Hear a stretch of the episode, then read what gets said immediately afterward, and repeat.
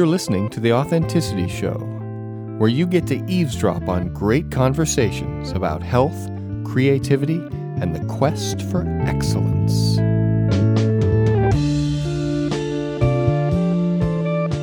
Your hosts are Carlos Casados and Satch Purcell. This episode is part two of our conversation with Dr. Janice Davis. Dr. Davis is an occupational therapist who focuses on mental health. She's also an expert in the rare skill of listening.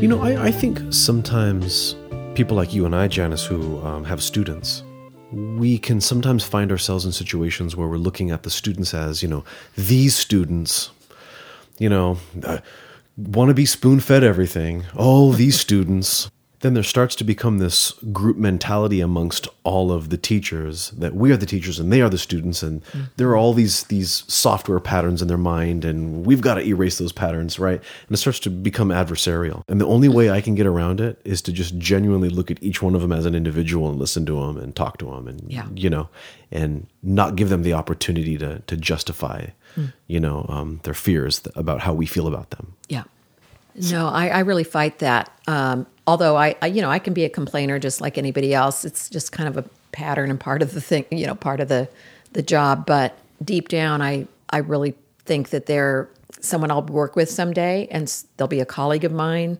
Mm-hmm. So I do try to listen. In fact, today I had a student come in and complain about someone something, and someone overheard me and was kind of chiding me about being so nice about it, and I well, they're going to be a colleague someday. I'm going to treat them with dignity and listen to their complaint and make them feel like their opinion matters. May not be right, mm-hmm. but um, yeah, I think we got to watch that.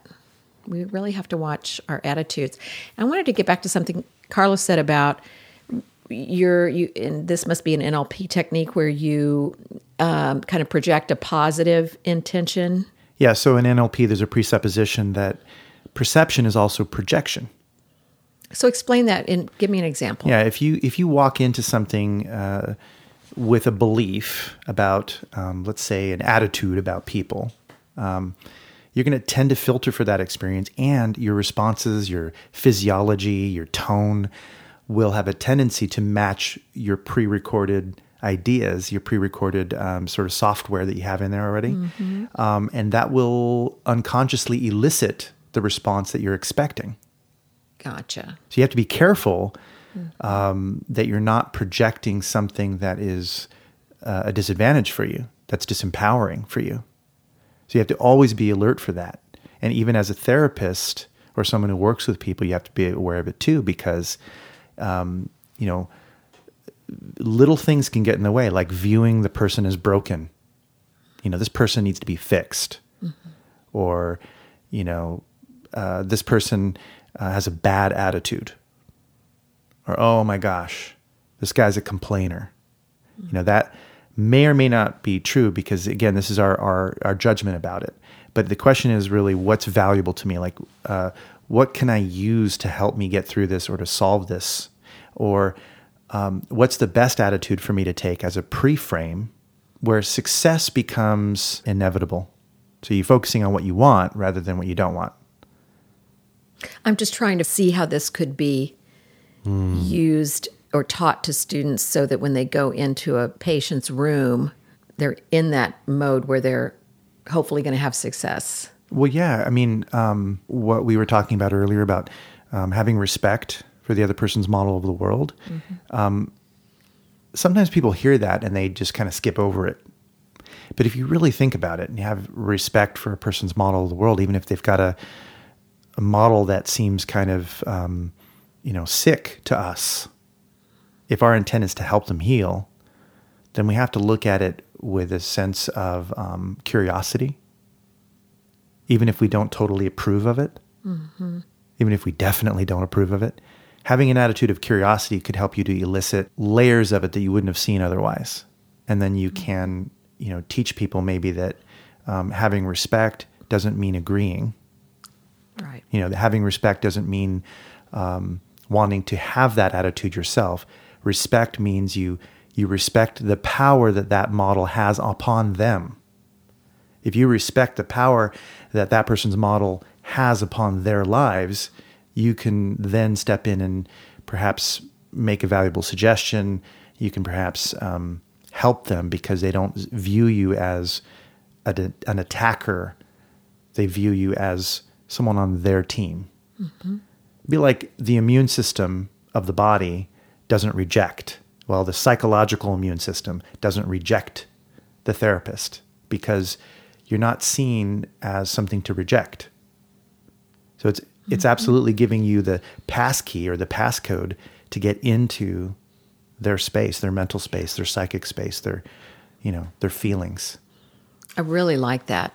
Yeah, I think a lot of um, Satch, you can give give me your opinion too. Don't you hear a lot of students, or actually, I see a lot of therapists even. Gosh, what am I going to do with this guy? He won't. This patient won't do anything, or you know, he doesn't want to go to group, or you know, we we hear this all the time. This kind of yeah. resistance from patients, and we need to find ways to work with it instead yeah. of fight it. Yeah, yeah. I mean, I'm sure there's some martial arts metaphor for meeting yeah. resistance with resistance it doesn't work right right so you've got to think of some my, other way my approach has always been in that situation give them what they want until they want what you have to give hmm. so when like when when a client says oh yeah no I, I, had occupational therapy at that other hospital and uh, it, it didn't do much for me and uh, then, then i might say you know I, i'm really here for physical therapy and but I know that you know uh, my boss doesn't want that. You know, I need to try to see this patient right. Then my approach was always to immediately go into into listening mode. Do not go into problem solving mode. Go into assessment mode.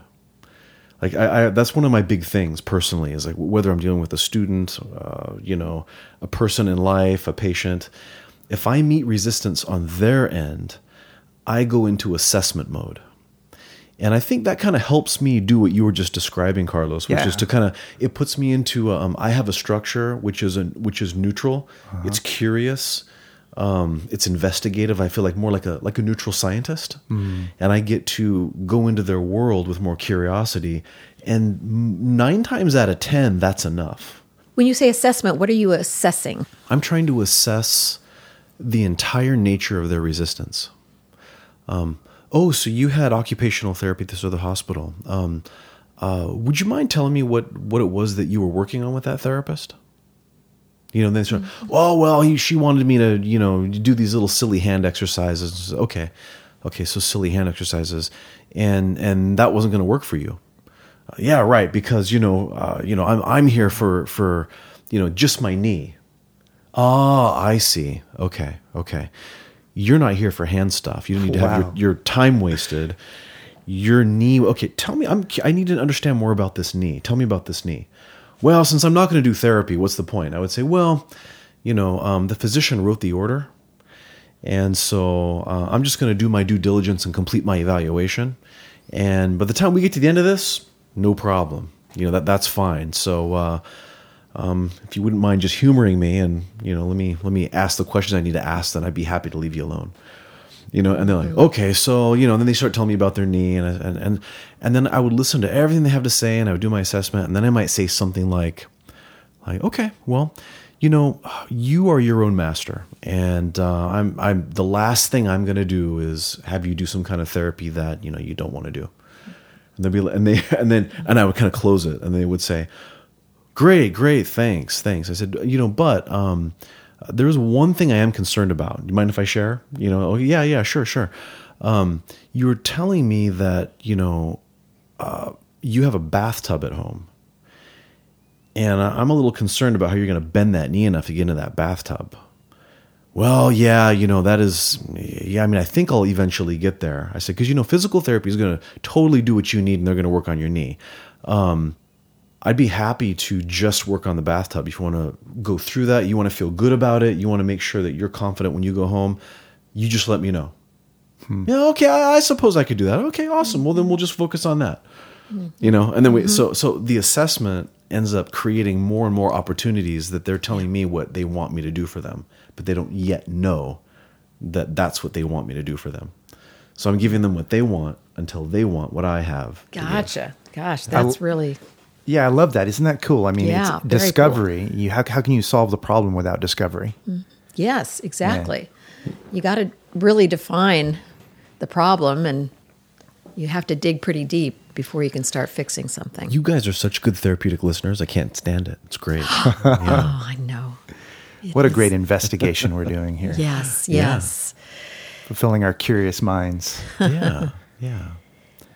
You know, one thing I was thinking about with listening to is you can't beat yourself up if you're if you don't listen in a particular situation. You know, we all try, and I, I'm a teacher of listening, but I get in situations where I'm tired or you know I've got a lot on my mind, and boy, I just I'm not ready to listen. And so, you know, we have all these wonderful skills, and we have to know that we're human, and it's going to wax and wane. Some days you're, you know, it, it's going to be wonderful, and you're going to really be able to use all those skills. But again, I have to, I think we need to realize that um, it is very hard to listen, and it's not something that we can do day to day on a naturally easy basis because it does take energy Yeah. to it takes energy to connect with another human being on a deeper level than we're used to doing. I think a lot about silence too. I think about our culture is so anti-listening right now because it, I don't know about you, but if I go into a restaurant and there's a television on, Yeah. it drives me crazy. And Yeah, the, you know, all the noise, there's just noise everywhere. That's annoying. Yeah. And just to be able to be quiet and listen to someone and maybe not even talk. The Quakers, they don't, they have their worship in a circle and they basically just let people talk without judgment or anything, right? Or advice. I, I went They to a Quaker sit. meeting once. How was it? Um, we sat in silence for an hour. Wow. Did anybody speak? Every I mean, at some point? yeah, every once in a while, somebody might um, speak out the name of a person, and it was the idea that as we all just sat in a room in chairs, we just sat there in silence and closed our eyes. It was like meditating for an hour with in the presence of these other people, and somebody might say, "Adam Jones." And everybody just understands that okay, we're sending a little bit of you know love and compassion to Adam Jones. Hmm. It was a very peaceful experience and it was a, a wonderful friend of mine. It was a, a fellow occupational therapist actually who i went to school with who was a quaker her and her husband. And i went to that quaker meeting and it was a lovely experience and it was I all think that would be interesting to see because you you're really using silence as a way to hear something Mm-hmm. Yeah. much deeper in than fact right down the street at the end of the cul-de-sac Mm-hmm. um, by Stanbridge, where we work every day, there is a Quaker Center there. really. I've seen it. Yeah, maybe you and I should go over there and I knock on the door, know. We and we'll just open the door. and We won't say anything. We'll just be silent. And we'll just We'll walk be in and sit down. listening at everything that goes on. Just do not ask them for oatmeal. Oh no, do not do that. That, Yeah. that really aggravates them. yeah. Quakers Yeah. don't like They hate that. Yeah. Quakers Yeah. hate oatmeal. Well, they hate that question because everybody asks that. Quaker oh, oats. uh, duh. yeah, Quaker oats. Gosh, that took me a while. Dumb, dumb, dumb, dumb jokes.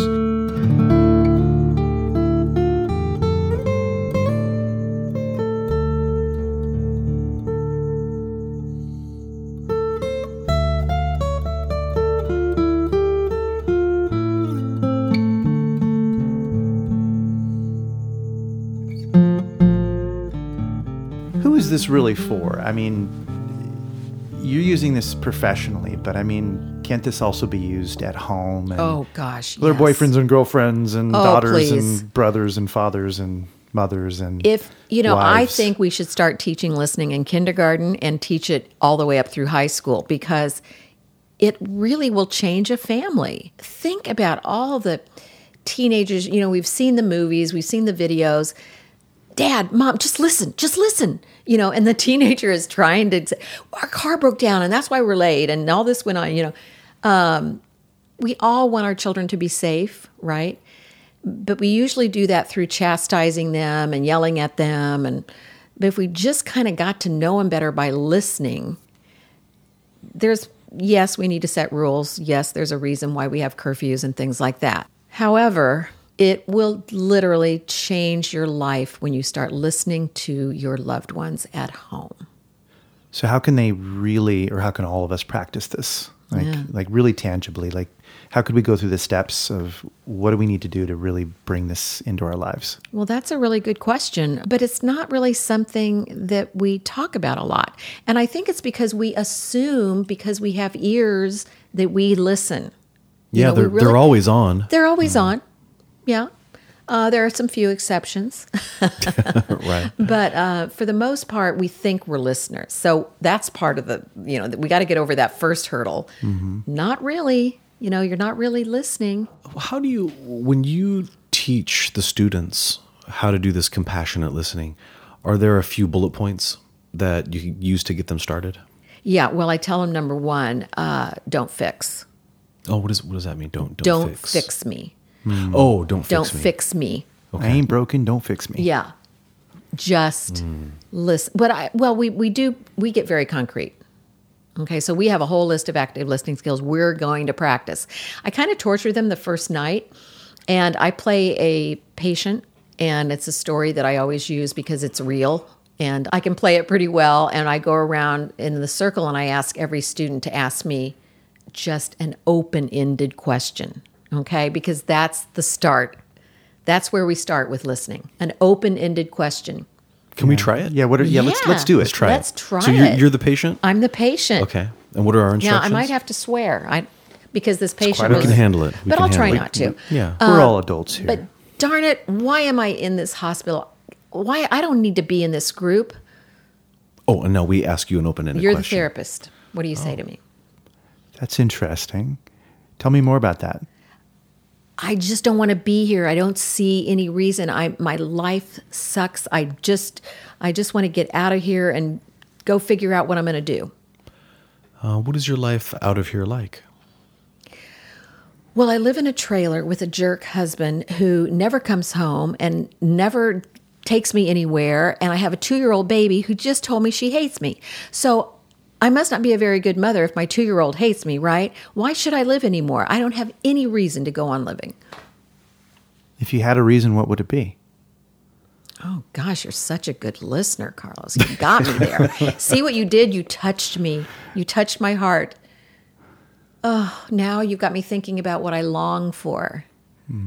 Oh, my daughter, I long for her to have a different life than me, to not be with someone that is disrespectful, to have a home. To... See what you've done? You've turned me to mush right here. Very nice. That Very was- nice. That's great. So just just Yeah. practicing open-ended questions. And it's it's funny because even though I'm kind of I'm putting on a, a role, I'm it's not Yeah. really me. I still feel the same feelings that that woman might feel when I get a closed question like, "Oh, well, um, have you tried moving out?"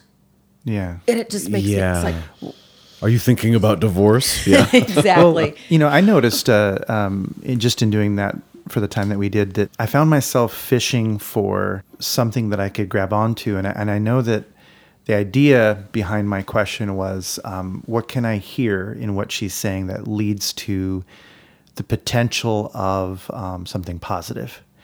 But I know that I'd have to be careful of having that fix it attitude. Because if you had too much of Yeah. that fix it attitude, that could um, make me not a good listener and it could make my questions seem false or contrived in such a way that I'm not really making you feel, as the listener, that I am listening to you.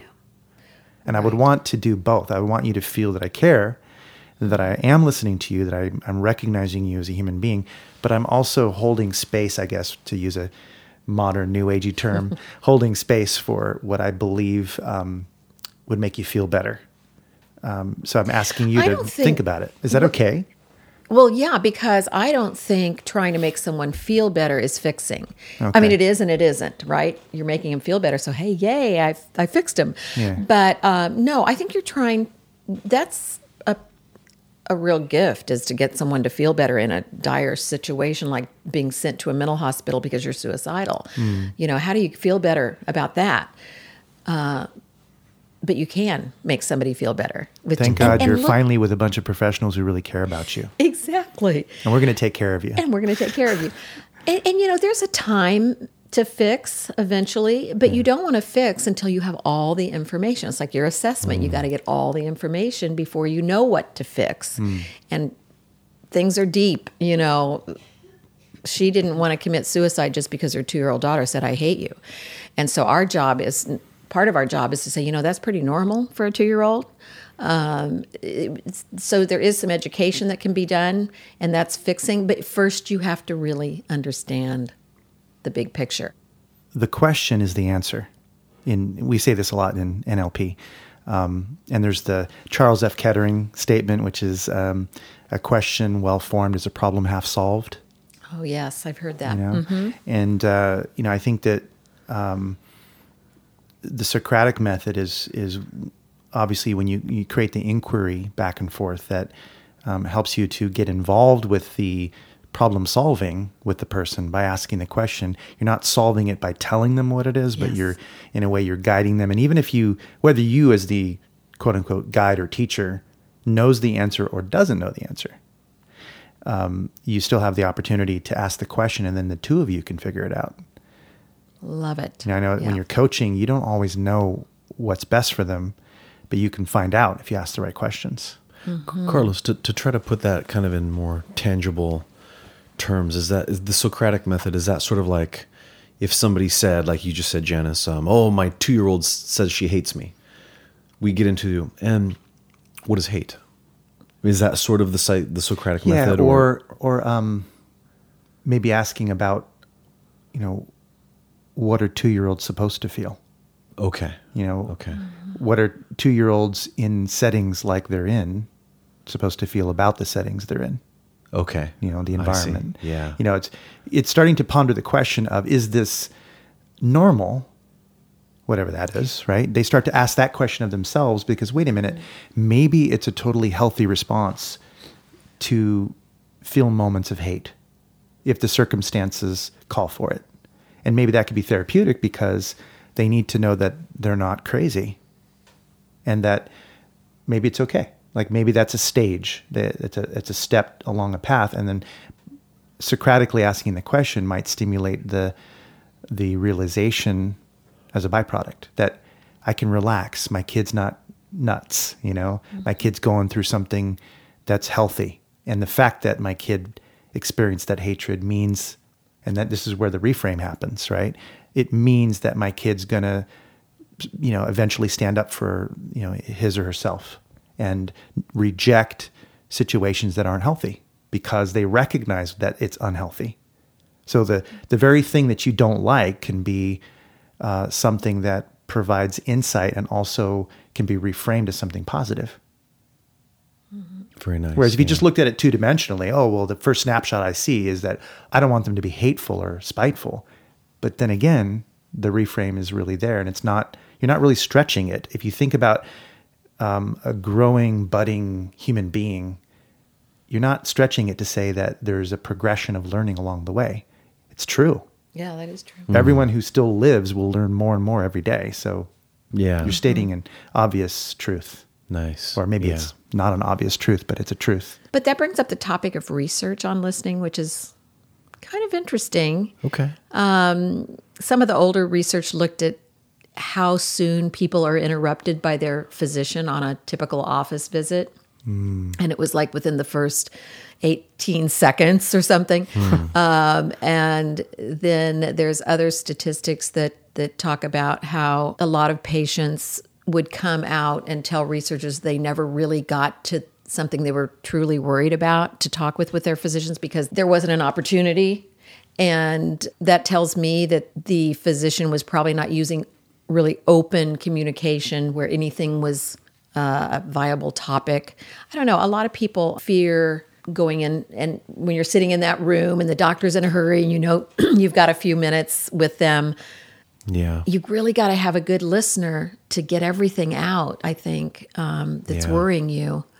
Um, and you know, you can be the best surgeon in the world, but if you don't have good commu- communication, you're the one that's getting sued. I mean, Yeah. a lot of litigation is around the fact that you didn't listen to me. Yeah. I believe I heard this on a show. They were researching medical mistakes and who got sued and who didn't get sued. And they were trying to investigate what was it that caused certain doctors not to get sued. And the research demonstrated that it was a simple apology. Yes. When, when the have- Mm-hmm. doctor came in and said, "Look, uh, I dropped the ball, Mm-hmm. and I didn't approach this the right way, and we made a mistake, and you know, uh, this, this is what happened. I want to tell you myself." If they just apologized, Mm-hmm. their chances of getting sued plummeted. When they when they try to get into defensive mode and they try to protect themselves and protect the hospital and protect they're more likely to get sued, which is funny because that's probably not what a lawyer would advise you to do. A lawyer would say, "Don't admit to anything." Oh, Don't- yeah. but we can say lawyers are wrong sometimes. Hmm. The research indicates that an apology works. Well, right. And this gets down to the whole thing about listening. It's like who's boss here? You know, physicians are very highly regarded in, in our country and in many countries. But again, we've got to remember that we're all on the same level. We're all human beings. And I, I just hate that that when people say never apologize. You know, you hear that. Hmm. Never apologize. Well, why not? Um, it's so Ayn Rand of them. Yes, exactly. Um, Ayn Rand would approve of that. Yeah. so, yeah, to me, it just gets back to that authenticity, therapeutic use of self, just being real. Yeah, if you are sorry, go ahead and express that you're sorry. If you're not sorry, Yeah, if okay, you're not then sorry, don't. you don't, you know, you're Well, not going to say it. Be authentic about There's it. tons of research um, now, currently, uh, on you know the apology as a way of influencing and persuading someone. You know, you can apologize ahead and get in the front of the line. Tell me how to do that. Well, it's like you know, um, you stepping in front of the line. You're like, uh, "I'm sorry, uh, I'm just going to step in here. Is that all right with you?" Because, and you give a reason, however, whatever that reason is. The studies show that when you do that, a statistically high amount of people will be okay with it.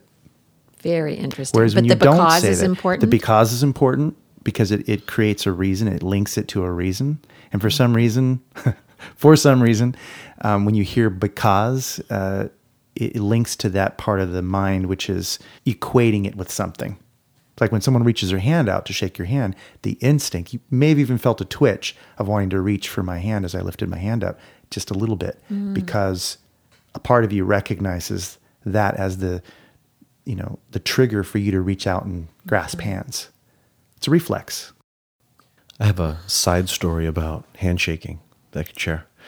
I had a patient who developed intracranial pressure in his head, and he was having all kinds of you know cognitive and, and motor planning problems. So he couldn't follow certain commands.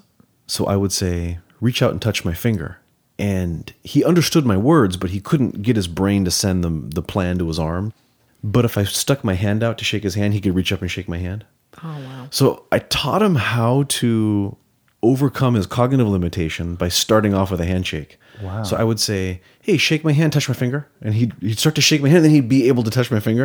And I would say, "Okay, now I'm going to ask you to touch my finger, but I want you to think about shaking my hand. Can you do that? Yeah." He'd touch my finger.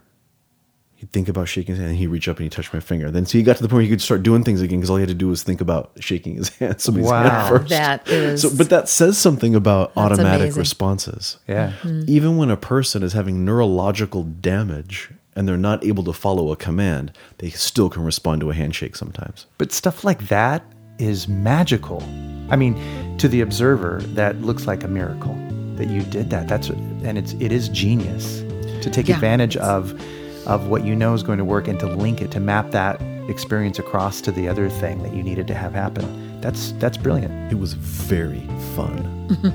it really was fun. yeah magical results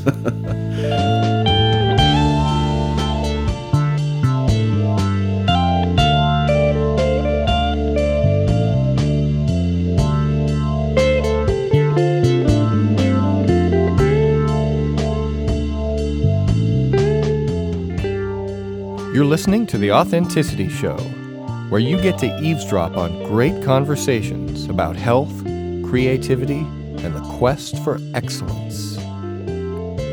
Your hosts are Carlos Casados and Satch Purcell. Next up, Carlos and Satch continue their conversation with Dr. Janice Davis.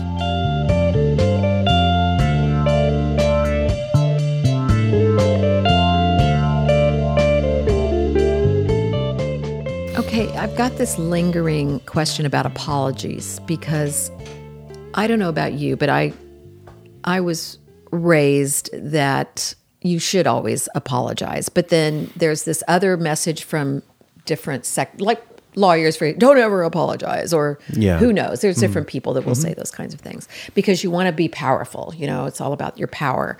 And um then I always think, well, it's the strong person who can apologize. So I guess I want to know what you your thoughts. Is there is there any weakness in apologizing? Well, isn't isn't part of power uh, the ability to persuade?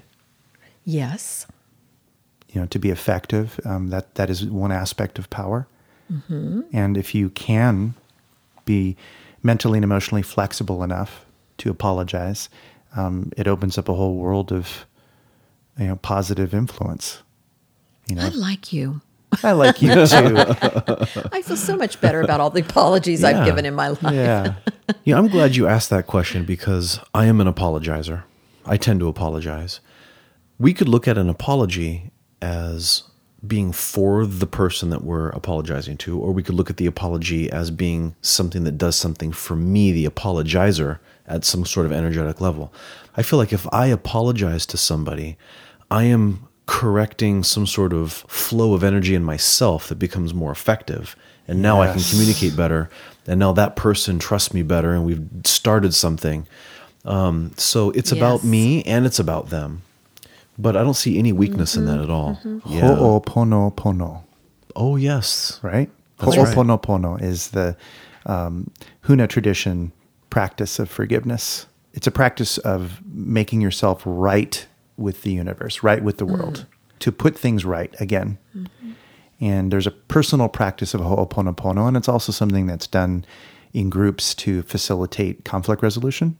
Mm. And I've heard that in in Hawaii, um, there are some judges that will actually offer the opportunity to do Ho'oponopono instead of whatever punishment there was, because it's it's a recognized and officially recognized path toward remedying whatever it was. Maybe they stole some cars, or they broke into a house, or gotten some fights, or whatever it is, and they see that as a really powerful thing, the tool of not just apologizing, but really repairing whatever it was that was underneath the problem, what was creating the underlying condition of the problem. Mm.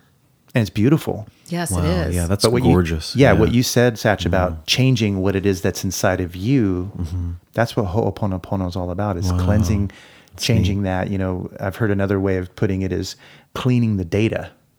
Yeah. You know that it's the data Yeah. that's the problem. The the the data which is telling you that um, you should hate this person or that you should behave in a particular addictive way or whatever it is. And by clearing that data or cleaning the data, um, that's the practice of Ho'oponopono. Wow. That's like when my phone works better because I delete apps that I don't need. Right. Yes. Right. Yes. Or you take a nap and suddenly your memory works better. Right, right, right, right. Naps Very are nice. awesome. Wow.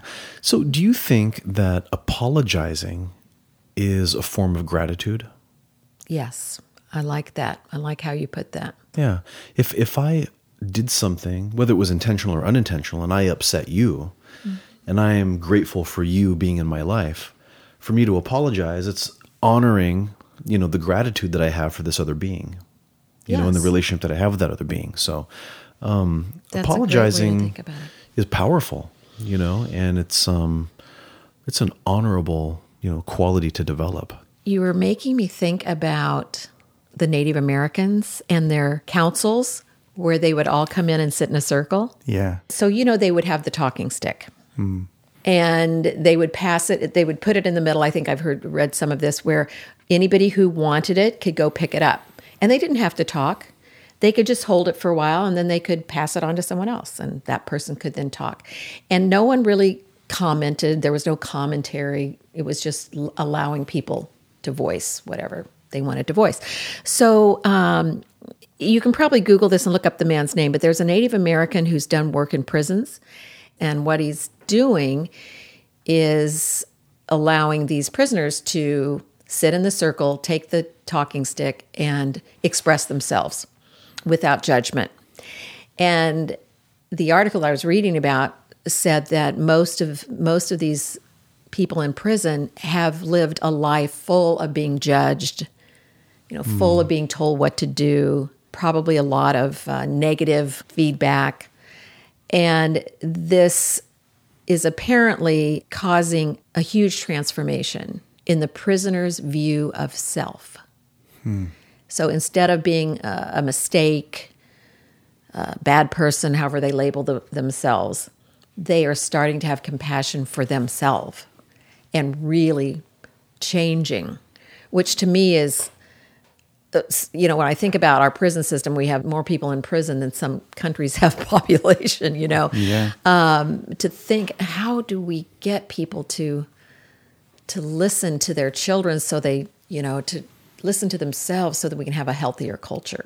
That's a valuable point. You know, all these things are connected. Like um, listening and forgiveness and things like taking responsibility. You know, those are all interwoven. I mean, if if you um, are truly to give a um, a sincere apology for anything, it means that you're taking responsibility for yourself, your feelings, your actions. To be a good listener, it seems like that falls hand in hand. That you need to take responsibility. Very much know. so. Yes. Boy, what a great society we would have if everybody learned this in kindergarten. I Right. know. We talked about that earlier. Yeah. And without blame. And bec- you know, you're talking about um, the prison system and the talking stick, and that you know that can be a way of conflict resolution. Well, I think the two of you have heard of non, uh, nonviolent communication. Yes. Right.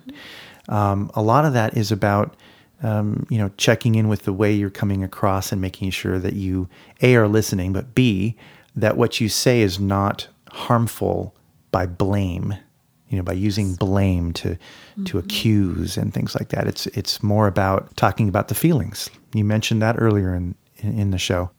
I can tell you that in my own life and also in counseling settings too so personal life as well as professional life that's been invaluable to just talk about the feelings and to shift the focus away from blame and back onto responsibility. Hey, um, I'm taking responsibility for um, my words, my thoughts, my feelings, my actions, and for this process, and inviting the person to take responsibility for themselves. And can we have a uh, a loving or open, at least, conversation about how we feel, with the intent of um, having understanding to, to resolve this?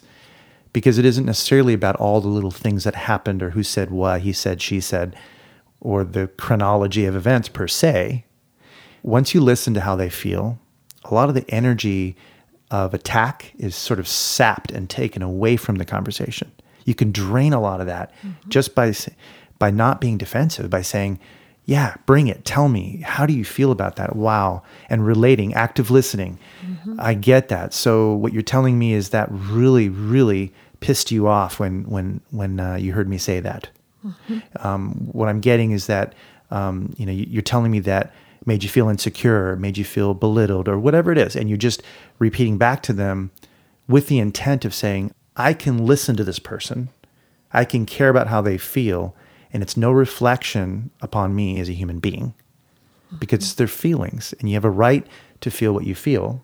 And this is beautiful with teenagers. I just have to get back to the mm. teenager because if mm. there's are there any parents are listening who have teenagers, you know how easy it is to have breaks in your relation, you know, to to have moments where oh gosh, you know, this kid's going to hate me for the rest of his life or they're going to move out and I'll never see him again. Disconnection. I mean, just that it's so easy. Our words matter, you know, and and we can hurt people by what we say. So if you can just use this with the people that you love and want to stay in your life forever, like your teenage children or like your brother-in-law or whoever, um, Hypothetical brother-in-law. hypothetical brother-in-law, of course. I mean, it just will really make a difference.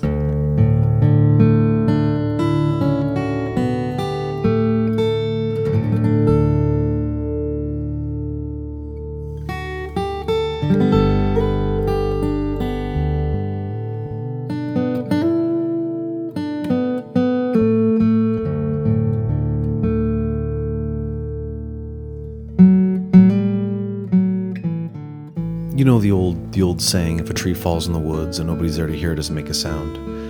I know the answer to that. Oh. It does not make a sound, it makes sound waves. Oh. So the point is, right, um, it's just physics until there is one there to listen.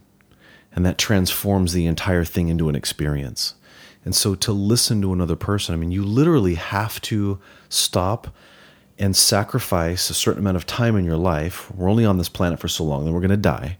So every time you listen to somebody, you are offering your precious life energy to listen to them. And that is a very, Right. that is nuclear power right there. It's very, very powerful. So that's why I think, or that's one of the reasons why it's probably so powerful and so transformative to people, right? Is you're saying, I'm going to die someday, but I'm going to spend this time and I'm going to connect with you right now and I'm going to listen, you know?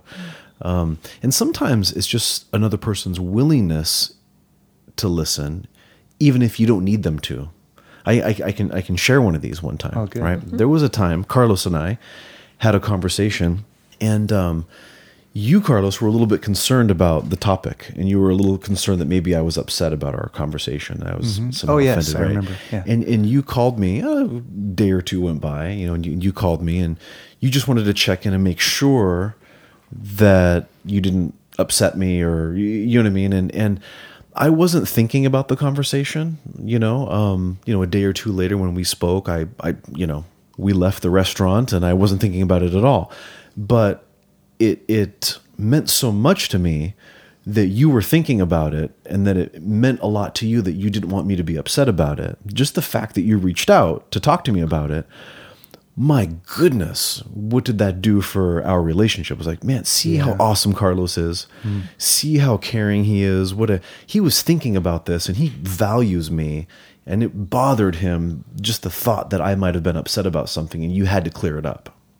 And I wasn't upset about it, you know. Um, but my goodness, just the fact that you reached out and wanted to hear and make sure that I wasn't.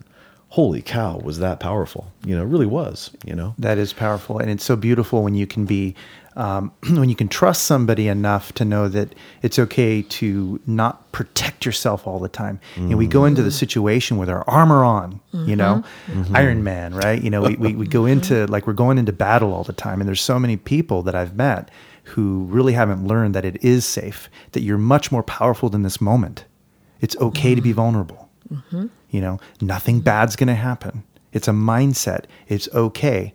And so I knew in that moment that I was checking with you because I cared about your feelings, but also because I knew that um, I was sensing that I lost track. And usually I have a, a sense of a, of a groove or a kind of a feeling of my own rhythm. And I knew that I, I, I that there was some gaps in my attention in a way that I don't usually feel. And I thought, hmm, I lost track there. I'm worried that maybe I may have overstepped or that my ego might have, you know, uh, offended you in some way. So I just wanted to check in because I trust you that you would never, you would always be honest with me. And, and um, it's great to have that when you can, you can step into something, a relationship with somebody that's um, based in trust, based in, you know, the safety's there. I can be vulnerable and it's not weakness, it's openness. Yeah. You know, and it, it Nice, deepens and nice. makes the friendship deeper. Right, you know? right, totally, totally. Yeah, that's so important. transformative. Yeah. Yes, yes. I think that's one of the barriers to you know reconciliation or whatever you want to call it is just that fear of uh, exposure. But to be vulnerable can be a sign of strength, or to allow yourself to be vulnerable. It's interesting in the compassionate listening training that I've done, the trainers always speak about something in their own life that they're upset about, Hmm. and it's very authentic.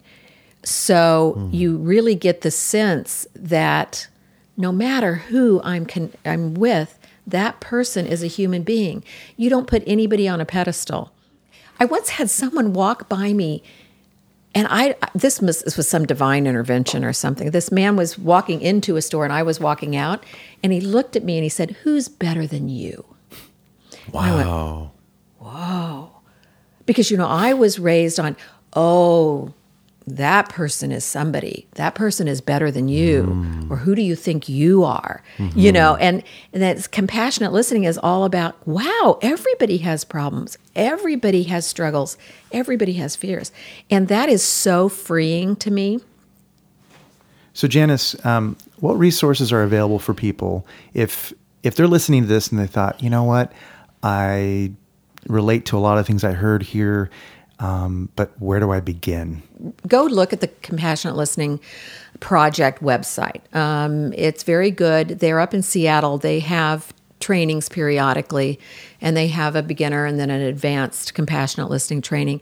It's interesting, they just had a training that focused on the conflict between people who are pro president against president Well, that's a good right one. now. Mm. And so topic. I, I'm anxious to see how, how that one went. Um, but it was it was to train people how to have a, di- a, a compassionate dialogue about our differences. Um, there's a lot of TED talks on listening.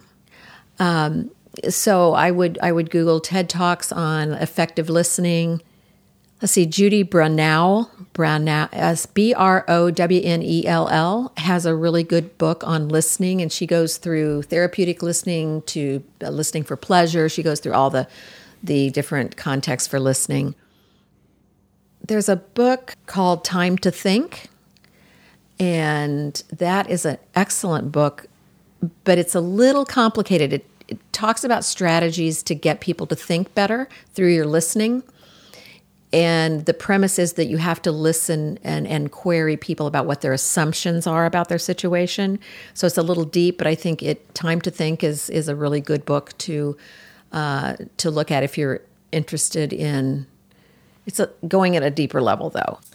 So yeah, I think there is a lot of information on the internet about listening. Uh, listening as a parent, there's a lot of resources for parents on how to listen to children in adolescence. That's great. Um, and that's easy to Google and find. So yeah, it's out there. It's out there. Um, and you know, start a community of listeners.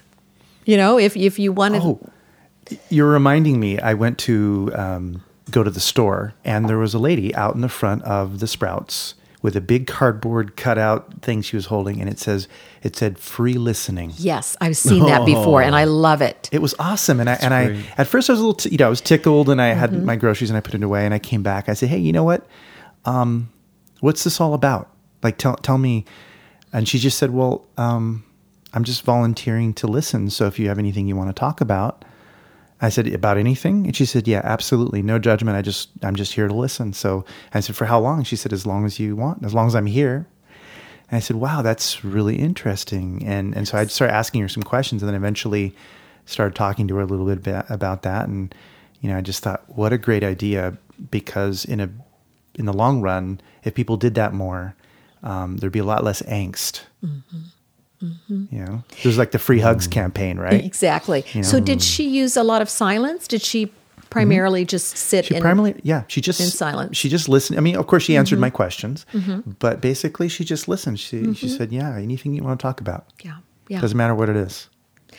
Hey, it's an opportunity to dump, you know, to just Yeah. get it all out there and just walk away. That is something that people can do, Mm-hmm. uh, I suppose, right? Like you can walk out, um, you know, pick a day of the week, Mm-hmm. you know, or a weekend, and and put a sign on or wear a shirt that says "free listening" and go out there and practice. Yeah.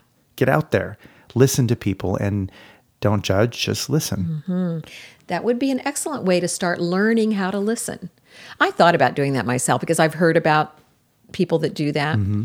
I just haven't quite Mm. pulled the plug on it or pulled. What do you do? I don't want to pull the plug. I Pull the trigger. Pull the trigger. There you go. Yeah. Bang. The listening hour.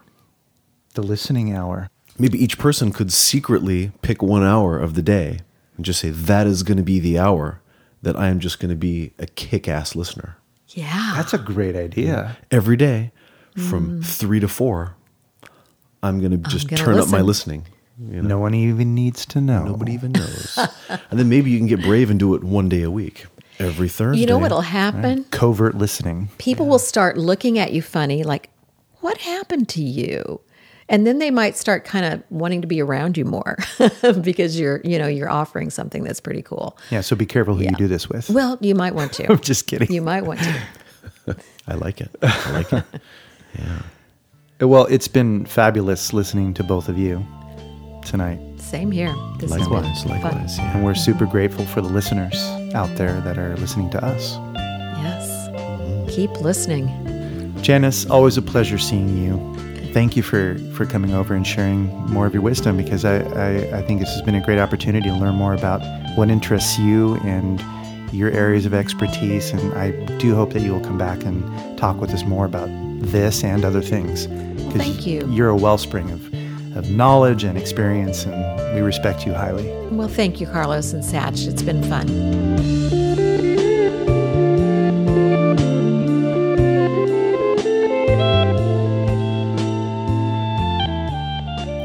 Been listening to The Authenticity Show with your hosts, Carlos Casados and Satch Purcell. A very special thanks to our guest, Dr. Janice Davis.